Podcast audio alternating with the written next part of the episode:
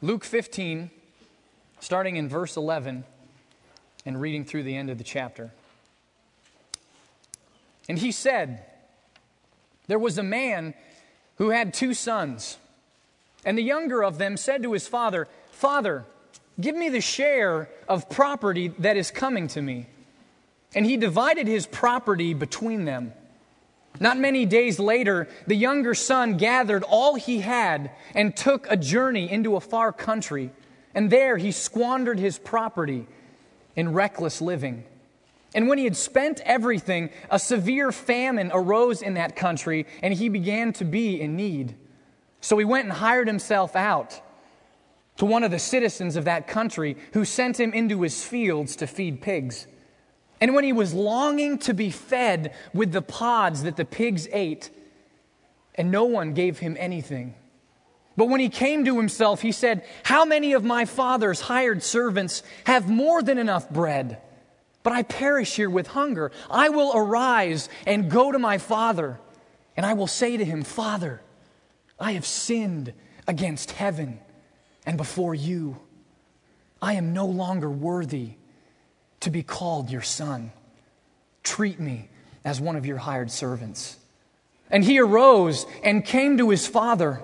But while he was still a long way off, his father saw him and felt compassion and ran and embraced him and kissed him. And the son said to him, Father, I have sinned against heaven and before you. I am no longer worthy to be called your son. But the father said to his servants, Bring quickly the best robe and put it on him, and put a ring on his hand and shoes on his feet, and bring the fatted calf and kill it, and let us eat and celebrate. For this my son was dead and is alive again. He was lost and is found. And they began to celebrate. Now his older son was in the field. And as he came and drew near to the house, he heard music and dancing.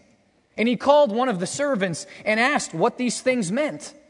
And the servant said to him, Your brother has come home, and your father has killed the fatted calf because he has received him back safe and sound.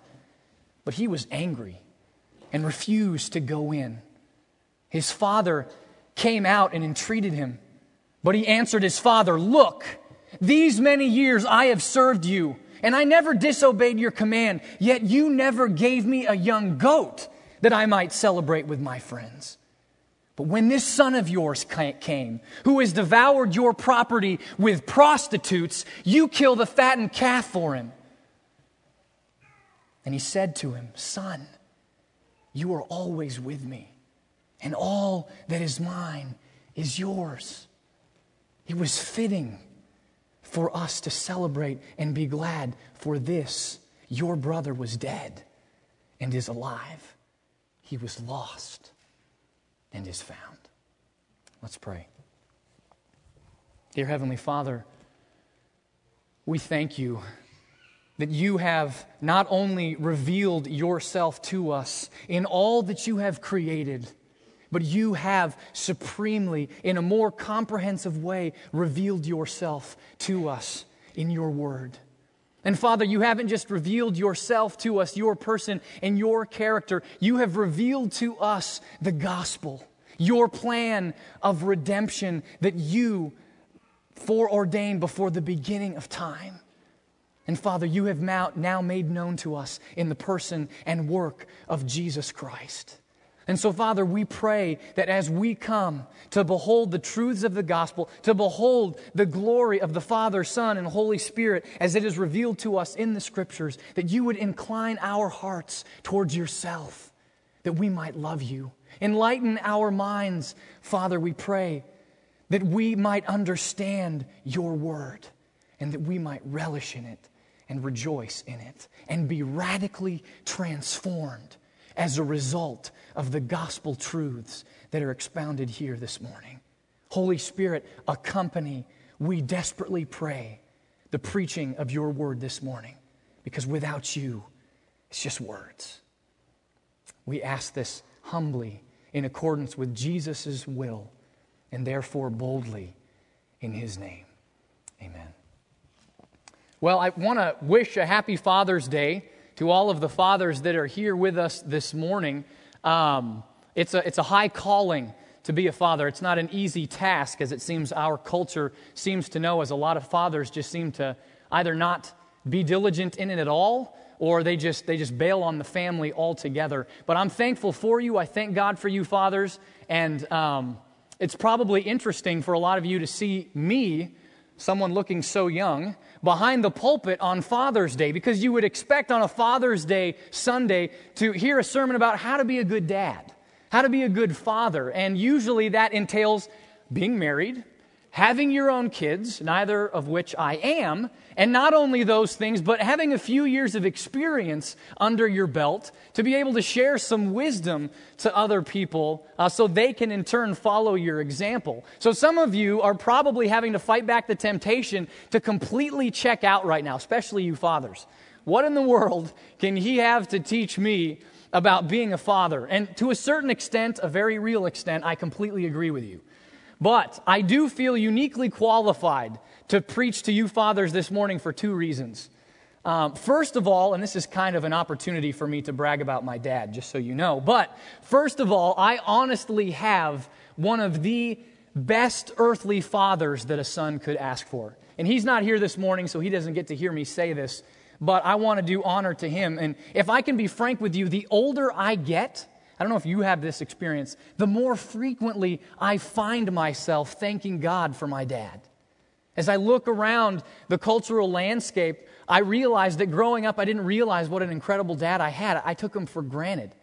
But the older I get, the more I find myself thanking my God, my heavenly Father, for the earthly Father that He's blessed me with. And if I could describe my dad in one word, it would be faithful. He was consistently faithful to God, faithful to my mom, faithful to us kids, and faithful to his calling as a minister of the gospel. Now, don't get me wrong, I'm not under any illusions that he was perfect, but he certainly was faithful. So I feel qualified to speak to you, fathers, this morning. First of all, because I had an exemplary earthly father. And the second reason, and the most important reason, is because I have a perfect heavenly father. And so this morning, I want to spend the majority of the time just pointing you to Him. I'm not going to stand up here and tell all of you fathers how best to raise your children because the fact of the matter is, I don't have any experience in that at all. Maybe someday I'm hoping I get to preach that sermon, but this morning is not it. This morning, I want to talk to you about something infinitely more important than the how to's of fatherhood. I want to talk to you about the motivation for why we should want to be good fathers. And the key is realizing our identity as sons of our heavenly father that's the key is realizing and rejoicing and relishing in the truth that we are adopted sons of our heavenly father and i realize that for some of us it's difficult to get excited about the thought of god being our father because a lot of us have had fairly poor examples of what a father is. We haven't had good examples of what it looks like to be a good earthly father. Many of us grew up with fathers who were absent, either because they abandoned us completely or because they were so busy doing other things that they didn't have time to be with us, to be around. Or even worse, perhaps some of you here this morning, your fathers actually actively abused you, either verbally or physically.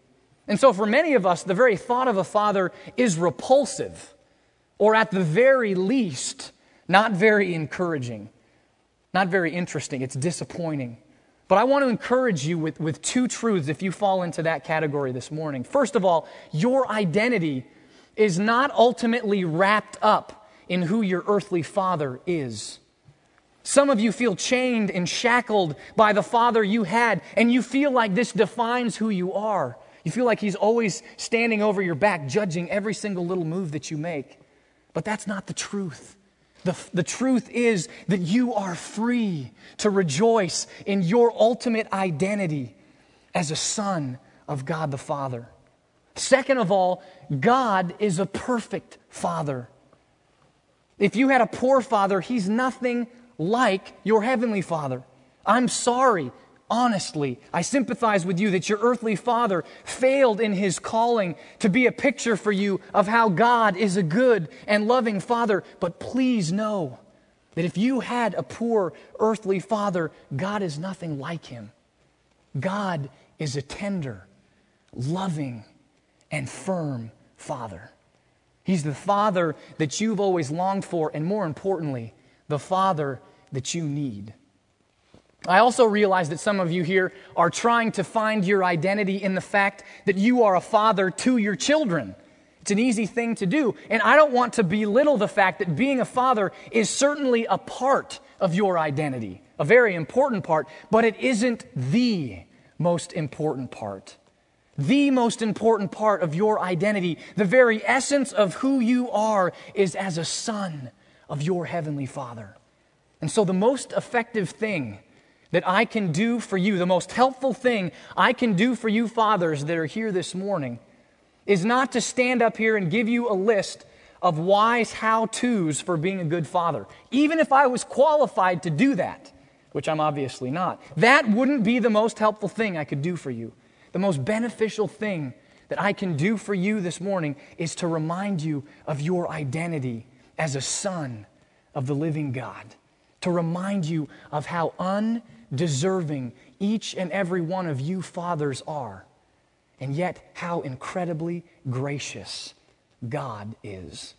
Because, fathers, you will never be able to sacrificially give yourselves away for your children unless you first realize how much your heavenly Father has sacrificed for you to make you his child. That's where being a good father starts and that's where being a good father ends. It begins and ends with the gospel. And that's exactly what we're going to see this morning. And for those of you who are not fathers, I realize that you're going to be like, oh man, there's nothing in the sermon for me this morning, but that's not true. Here's what I ask of you if you are a wife, be praying that your husband would relish in this truth that he would rejoice in his identity as a son of God our Father, realizing that you yourself are a child of God as, as, as Christians. If you are a single man, be praying that God would make you a man who delights supremely in his identity as a son of God. This is the most important thing you can do to prepare for being a father in the future. Because let's face it, most of you in this room who aren't currently fathers will one day be fathers. Single women, be praying that God would make your future husband this type of man, that God would be instilling in him now an incredible sense of his identity as a son of God. That's the kind of guy that you ought to be looking for. Because most of you will one day get married and have children, and you're going to have this guy that you're thinking about marrying, he's going to be the one that's going to be raising your kids. So, no matter what your current station in life, this applies to you in one way or another.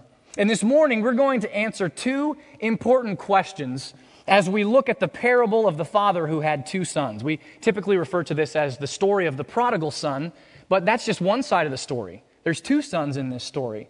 And the two questions we're going to answer, first of all, is what kind of sons are we? What kind of sons are we? And the second question is, what kind of father is God? So, what kind of sons are we? And what kind of father is God? So, first of all, let's answer the question what kind of sons are we? And there are two kinds of sons in this story the younger son and the older son. So, let's look at the younger son first. Look at verses 11 through 20 with me. And Jesus said, There was a man who had two sons. And the younger of them said to his father, Father, give me the share of property that is coming to me. And he divided his property between them. Not many days later, the younger son gathered all he had and took a journey into a faraway country. And there he squandered his property in reckless living. And when he had spent everything, a severe famine arose in that country, and he began to be in need. So he went and hired himself out to one of the citizens of that country, who sent him into his fields to feed pigs. And he was longing to be fed with the pods that the pigs ate, and no one gave him anything. But when he came to himself, he said, How many of my father's hired servants have more than enough bread? but I perish here with hunger. I will arise and go to my father, and I will say to him, Father, I have sinned against heaven and before you. I am no longer worthy to be called your son. Treat me as one of your hired servants. And he arose and came to his father. Now, because of the culture that we currently live in, there's a lot in this story that we typically miss when we read it. And when you come to understand the cultural setting, you'll come to see what an incredible story this is. Charles Dickens went so far as to say that this story, what we know as the story of the prodigal son, is the greatest short story ever written. And so, the key to understanding it, though, is the cultural setting in which Jesus shared this story. And it's a foreign culture to us because it's a shame honor culture. That is, you did everything in your power to avoid shame, and you did everything in your power to gain honor. Everything to avoid shame, everything to gain honor. This was the, the, the filter that affected every decision that you made on a day to day basis. Before you made any decision, you sat back in Jesus' day and thought to yourself, is this going to bring shame on my family and myself? Or is this going to bring honor on myself and my family? And this is very foreign to us because, in many ways, you, you got to work really hard to make someone feel ashamed in this day and age. People seem to just flaunt things that are shameful and they don't even think twice about it. And if someone tries to be honorable, we usually mock them for it, don't we? But that was not the case in Jesus' day. And the reason I bring this up is because at the very beginning of the story, we have the younger son bringing great shame upon his family through his actions. The story begins with the younger son telling his father that he wants his portion of the family inheritance. And this doesn't seem like a big deal to us culturally, does it? I mean, I don't know about you, but I've actually have family members, not in my immediate family, but who've asked my grandparents before they passed away, hey, you know, can we have our inheritance early? We're starting up a, a family business, and it'd be really helpful to have it now rather than later. That, that's not seen as a shameful thing. But in Jesus' day, this was an extremely shameful request because the son asking for his inheritance before his father died was the equivalent to telling him, Dad, I wish you would just keel over and die right now. I wish you would die right now so that I could have my inheritance. So, what the younger son is requesting is despicable. It's downright shameful. And frankly, it was valid grounds for the father to have the son stoned to death. Did you realize that? According to Jewish law in the Old Testament, outright rebellion like this could be punishable by death. Listen to what Deuteronomy 21 18 through 21 says.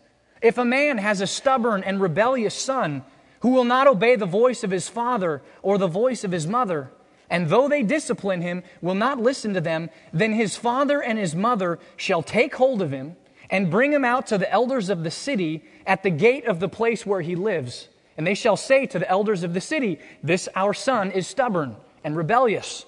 He will not obey our voice. He is a glutton and a drunkard. Then all the men of the city shall stone him to death with stones. So you shall purge the evil from your midst, and all Israel shall hear and fear. So it would have been socially acceptable after the son had made this request for the father to grab him by the scruff of the neck, grab him to the city gate, and have the elders stone him to death for this rebellious request that the son had made. And I want you to realize this it wouldn't just have been socially acceptable, it would have been socially expected. The expectation would have been that the father would have done this. But that's not what the father does, does he? What does the father do? The text says that the father gives him his inheritance. He gives him his portion of what would be his if his father had passed away. Again, you have to realize culturally, this was utterly shocking. Not only does the father not have the younger son stoned to death, he goes so far as to fulfill his, to fulfill his request. And this would have been exceedingly difficult for the father to do. Because in the agrarian culture which Jesus lives, this farming culture, land was the measurement by how wealthy a man was. You, can, you know how, how wealthy a man is by how much land he owned. And so for the wealthy man, his land meant everything to him. It was his life, it was his livelihood, it was his identity. They literally thought the land didn't um, b- belong to them, they uh, belonged to the land. And so, for the father to go and, and break it up like this and liquidate it so that the father could have his portion of the inheritance would have been extremely difficult. And yet, he does it.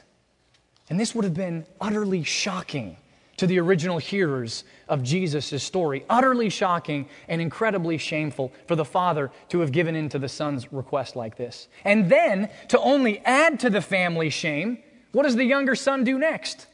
He takes his newly inherited money and goes as far away from home as he possibly can. As far away as he can go, that's where he goes. And by his actions, he's saying, I don't want to have anything to do with you, Dad. I'm out of here. Good riddance. See you later. And then he blows all of his money on extravagant, reckless, irresponsible living. He blows it all, every last penny, until he has nothing. Again, these actions brought shame upon his family.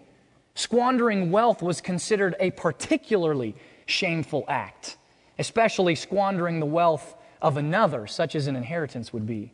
And then, right around the same time that the younger son goes broke, a famine overtakes the entire country that he is currently living in. So, in desperate need of money, he tries to find a job. And he's looking all over the place. And, and, and in economic downturn, we know, because we're in one right now, it's really hard to find work. And the only work that he can find is working for a Gentile. And not just working for a Gentile, but feeding his pigs. Now, in Jewish culture, this is as low as you can get. This is the bottom of the barrel. The younger son has sunk to rock bottom. Because for the Jews, the Gentiles were way beneath them. They would refer to them as Gentile dogs.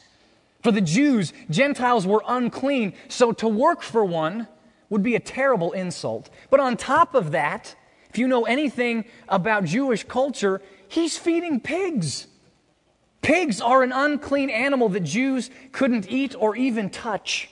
It's such a big deal for the Jews that they actually had a saying, may a curse come upon the man who cares for swine. And here the younger son is, slopping around in the muck and the mire with them. He's so destitute and hungry that he actually finds himself longing to gorge on the pods that the, figs, that the pigs are chewing on to feed on the slop that they're rolling around in.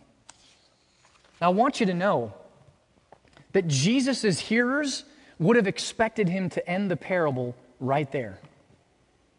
That would have been the cultural expectation because the typical Jewish moral tale would have ended with the person who's in rebellion getting what they deserve. The son was shameful, mistreated his father, squandered his wealth, lived a licentious life, and now here he is working for Gentiles, feeding their pigs, longing to eat pig slop. That's a great moral tale. Fantastic. Teach all our kids that they shouldn't rebel against their parents, right? And the fact of the matter is, if the younger son had a typical father for that day and age, that would have been the, the end of the story. But it's not. The younger son comes to himself. He realizes his sin and he remembers who his father is.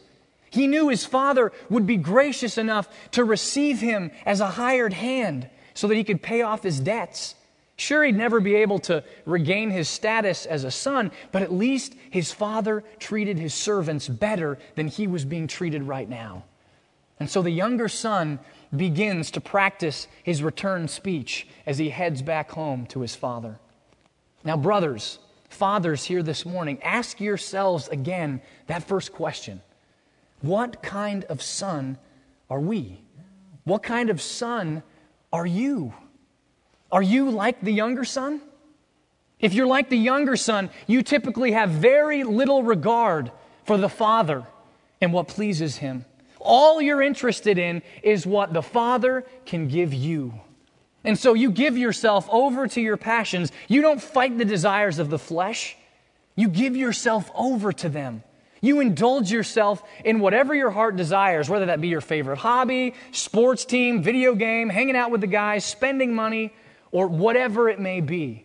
You just love reveling like a little boy in whatever it is that tickles your fancy at the moment.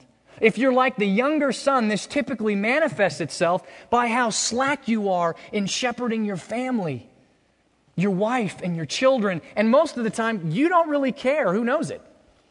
You don't try to hide it. You just don't care, period. Like the younger son, you have no regard for the shame that your sin brings upon your heavenly father and your family. And like the younger son, you run from God. You run away from home. Like Adam in the garden after he sinned, you run. Like Cain after he killed his brother, you run. Like Jacob after he cheated his brother and father, you run. Like Israel wandering in the desert for their sins, you run. And like the younger son, when the thought does cross your mind of coming back home to the father, you think you have to somehow pay him back. You think you have to go back as a servant or a slave and try to earn your way back into his good graces. So, brothers, I admonish you take a good hard look at yourselves this morning.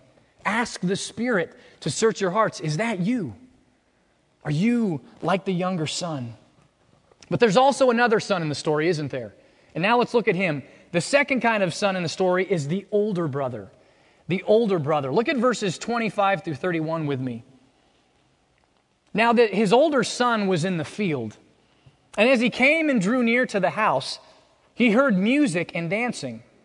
And he called one of the servants and asked what these things meant. And he said to him, Your brother has come and your father has killed the fattened calf because he has received him back safe and sound. But he was angry and refused to go in. His father came out and entreated him, but he answered his father, Look, these many years I have served you, and I never disobeyed your command. Yet you never gave me a young goat that I might celebrate with my friends. But when this son of yours came, who has devoured your property with prostitutes, you killed the fatted calf for him. And the father said to the son, Son, you are always with me, and all that is mine is yours. It was fitting to celebrate and be glad, for this your brother was dead and is alive. He was lost and is found. So here's the scene. The older son has been slaving out in the fields all day long, and he finishes finally, and so he begins to head back to the house. And unbeknownst to him, the youngest son has returned home. He's come home. And, and the first thing he hears as he draws near the house is music and singing and dancing and just general revel, revelry. So he asks one of the servants, servants, Hey, what's going on? Well, what's all with all the noise? And the servant tells him that the younger son has come home and that the father is throwing him an extravagant, lavish party. I mean, to have meat in those days was a big deal. And a cow, you know, fattened calf, it's, it's, a big animal. So they wanted to eat it all. They couldn't stick it in the refrigerator. So this party was a big deal. And when the, the older brother realizes what's going on, how does he respond? Does he rejoice? Does he jump in the air and click his heels that finally his younger brother is back? The anguish that his father was in is finally over? No. He's angry. He's livid. He's upset. Now, why? Why, why is he angry? And I think there's a couple of reasons. First of all, he's morally outraged. He's morally outraged. The younger son brought nothing but shame upon the family again and again and again. He essentially told his father to drop over dead by demanding his inheritance before his death. Then he runs away to a land of Gentiles where he squanders his wealth on frivolous entertainment and prostitutes. And then he had the audacity to return home after that?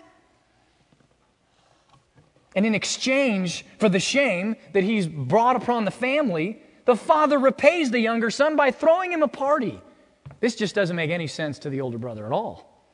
So that's the first reason he's angry. He is morally outraged. And second of all, he's angry because the older son, I want you to hear this, the older son is essentially the one who's paying for this party.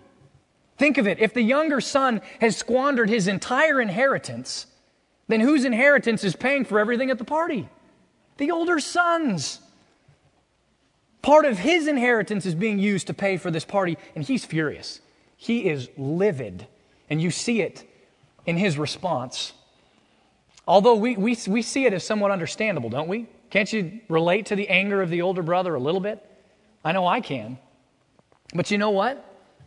The older son isn't any better than the younger son.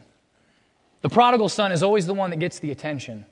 But wait until you see how shamefully the older brother treats the father. Did you notice, first of all, how he responds to his father's decision? He refuses to go into the house. Here, the father throws this party, and the older son refuses to go in. By doing so, he is rebelling against his father and insulting his father's dignity. Again, under the Old Testament laws found in Deuteronomy 21, the older brother could have been severely beaten or stoned for this. He's acting just as shamefully as the younger brother. And then it gets even worse. Listen to what he says in the beginning of verse 29. Look, these many years I have served you. Now, you, you, you, probably missed how shameful the older brother's address was to his father, so let me make it plain for you. In the shame honor culture of Jesus' day, if you didn't address the person you were speaking to with the correct title, it was considered a grave insult. Grave insult. The older son should have addressed his father by saying father or sir, but he doesn't even address him. He just says, look. Now, this may not seem like a big deal to us in our shameless, informal culture, but back then, this was a huge deal. Again, this was so serious that the father could have punished the older son by having him stoned to death. And then, just when you think it can't get any worse, any more shameful, it does. Listen to what he says in verses 29 through 30. Look, these many years I have served you, and I never disobeyed your command. Yet you never gave me a young goat that I might celebrate with my friends. But when this son of yours came, who has devoured your property with prostitutes, you killed the fattened calf for him. Finally, the older son's true motives come bubbling to the surface. The facade of being an obedient, loving son that he's been able to keep up until this point is completely gone now. When he sees the younger son getting something that he thinks he deserves, he completely loses it. And the truth comes out that he was just using the Father to get his possessions. He doesn't desire a close relationship with the Father, he wants his things. And so we see the truth finally come out that the older son is just as lost as the younger son. So, brothers, ask yourselves that first question again what kind of sons are we? What kind of sons are you? Are you like the older son? If you're like the older son, you typically have a very high regard for what pleases God, very high regard, but only insofar as you can use it to your own advantage. All you're interested in is what the Father can give you. And so you give yourself over to slavishly obeying Him. Not out of a desire of love to please Him, but out of a desire of fear to try to control Him. You don't trust that the Father is doing what is best for you in all things. You just know that He has the power to give you what you want. So you think that by obeying Him, you can put Him in your debt, and then He has to give you what you desire. If you're like the older brother, prayer for you is often like a business meeting with an important client who can give you what you want. You want to say all the right things so that you can get what you want out of the business transaction. It's not intimate communion with a loved and trusted Father who not only has the power to care for you, but the will to care for you as a son. If you're like the older son, this typically manifests itself by how diligent you are. Hear that, by how diligent you are in shepherding your family. And you want everyone to know, especially God, how diligently you go through the motions of shepherding your family. Like the older son, you have the highest regard for the honor that your good works bring upon your heavenly Father and your family because you want to use them to get what you want. It doesn't terminate in the Father, it doesn't end in the Father. You just use that so that you can get what you want from Him. If you're like the older son, you don't visibly run from God. You don't ever leave the church, but in your heart, you are far from Him. You're far from home.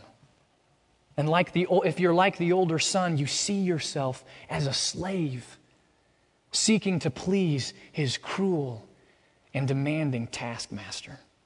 So, brothers, take a good hard look at yourselves this morning. Ask the Spirit to search your hearts. Is that you? Are you the older son?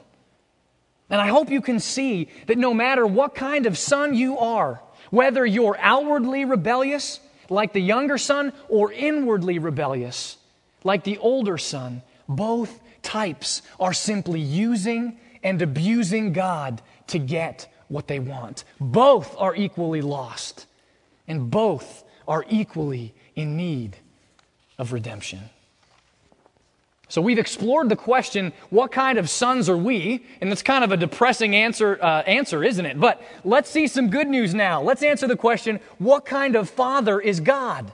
What kind of father is God? Look at verses 20 through 24 with me. But while he was still a long way off, his father saw him and felt compassion, and he ran and embraced him and kissed him.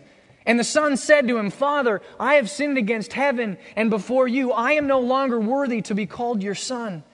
But the father said to his servants, Bring quickly the best robe and put it on him, and put a ring on his finger, shoes on his feet, and bring the fattened calf and kill it. And let us eat and celebrate. For this my son was dead and is alive again. He was lost and is found. And they began to celebrate.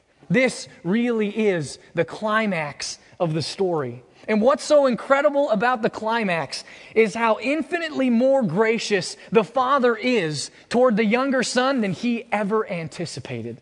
The father is infinitely more gracious than he could have ever imagined.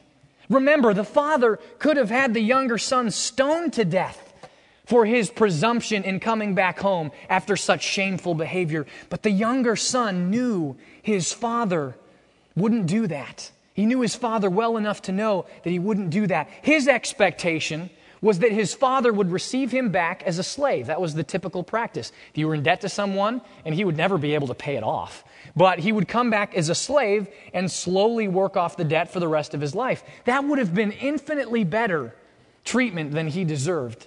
And yet, as he's on his, on his way, most likely kind of shuffling his feet and looking down at the ground, you know, feeling pretty depressed that he's got to come back and, and repent and practicing the speech that he's going to give to his father, the unexpected happens. His father runs to him. His father runs to him. Now, that doesn't seem shocking to you because in Jesus' day, noblemen didn't run. They didn't run. They just didn't. They had long flowing robes that they would wear. The wealthy would. You ever notice that the, the servants kind of wear these, these short skirt, almost like even the guys? That's so they can move around and run. The rich people, they didn't run. In order to run, you'd have to lift up this robe really high and expose your ankles, which was back then, even for guys, really shameful. And so that just didn't happen. You had servants do that instead, but the father doesn't care. He takes the shame upon himself and just runs to his son because he loves him. In compassion, he runs and embraces him. It's like he literally tackles him. The word in Greek is he falls on his neck and he just starts to kiss him like crazy. This is an incredible scene because the son, where was he before this? He was in a pigsty. He's probably got pig feces on his clothes that have been caked on by the sun as he's walked back home. I mean, and he probably stinks. Big old nasty beard. And the father just embraces him and kisses him because this is the day he had been waiting for the day that his son would come home. And then the son tries to spit out his return speech to tell his father that he was come back as a slave and pay off his debts. But before he even gets to finish it, the father cuts him off. Did you notice that? The, the, the speech that he rehearsed, he didn't get to, to say all of it to the father. The father cut him off And the father calls for the servants to immediately treat him as a son by putting the best robe on him and a ring on his finger and shoes on his feet and to kill the fatted calf so that they can have a huge party that the town would never forget. Why? Because his lost son was now found. His dead son was now alive. And so the celebration began. So, what kind of father is God? He is a gracious father. He lovingly initiates relational reconciliation with both of his sons. Think about it. With the younger son, the father doesn't wait for him to come home. As soon as he sees him at a great distance, he runs to him, shamefully runs to him, and essentially tackles him with hugs and kisses. And with the older son, the father doesn't wait for him to come into the house. The father goes out to the older son and pleads with him. Brothers, again, I ask you, what kind of son are you? If you're like the younger son, following your own passions with no regard for anyone or anything, quit running from God. Quit running from home. Go back. Return to your father. And if you're like the older son, strictly obeying God's law so you can use him to get what you want, you're farther from home than you realize. Turn your heart toward the Father. Enter into his joy. You see, brothers, no matter what kind of son you are, your heavenly Father welcomes you home with open arms. Now, you may be thinking to yourself, Jason, you're wrong. You are so wrong. The Father can't welcome me home. As a younger or older son, I deserve to die for my sins. Just as both brothers deserve to be stoned to death, so do I. I feel the weight of the guilt for my sins. Someone has to pay. Can't just be let off scot free like that. And you're right. Someone does have to pay. And the good news this morning is that someone has paid. Jesus has paid it all. Jesus is the brother that both the younger and the older son need in this parable so desperately. Think about it. When the younger son runs from home, why didn't the older son go get him? The expectation in Jesus' day was that the older son would act as the mediator between the younger sons and the father should any you know, uh, relational strife arise between them. The older son was the one that was to act as the mediator. So where is he? Why didn't he go search for the younger son as he was supposed to? Why wasn't he willing to spend some of his own inheritance to bring his younger brother home? Especially when he saw the pain that his father was in. You want to know why? The older son didn't understand grace, didn't understand grace at all. The older brother was a terrible brother, he was a Pharisee. And that's the whole point of Jesus' parable. Jesus wants us to yearn and long as we listen to this story for a better older brother. And guess what? Jesus is the perfect older brother that we need.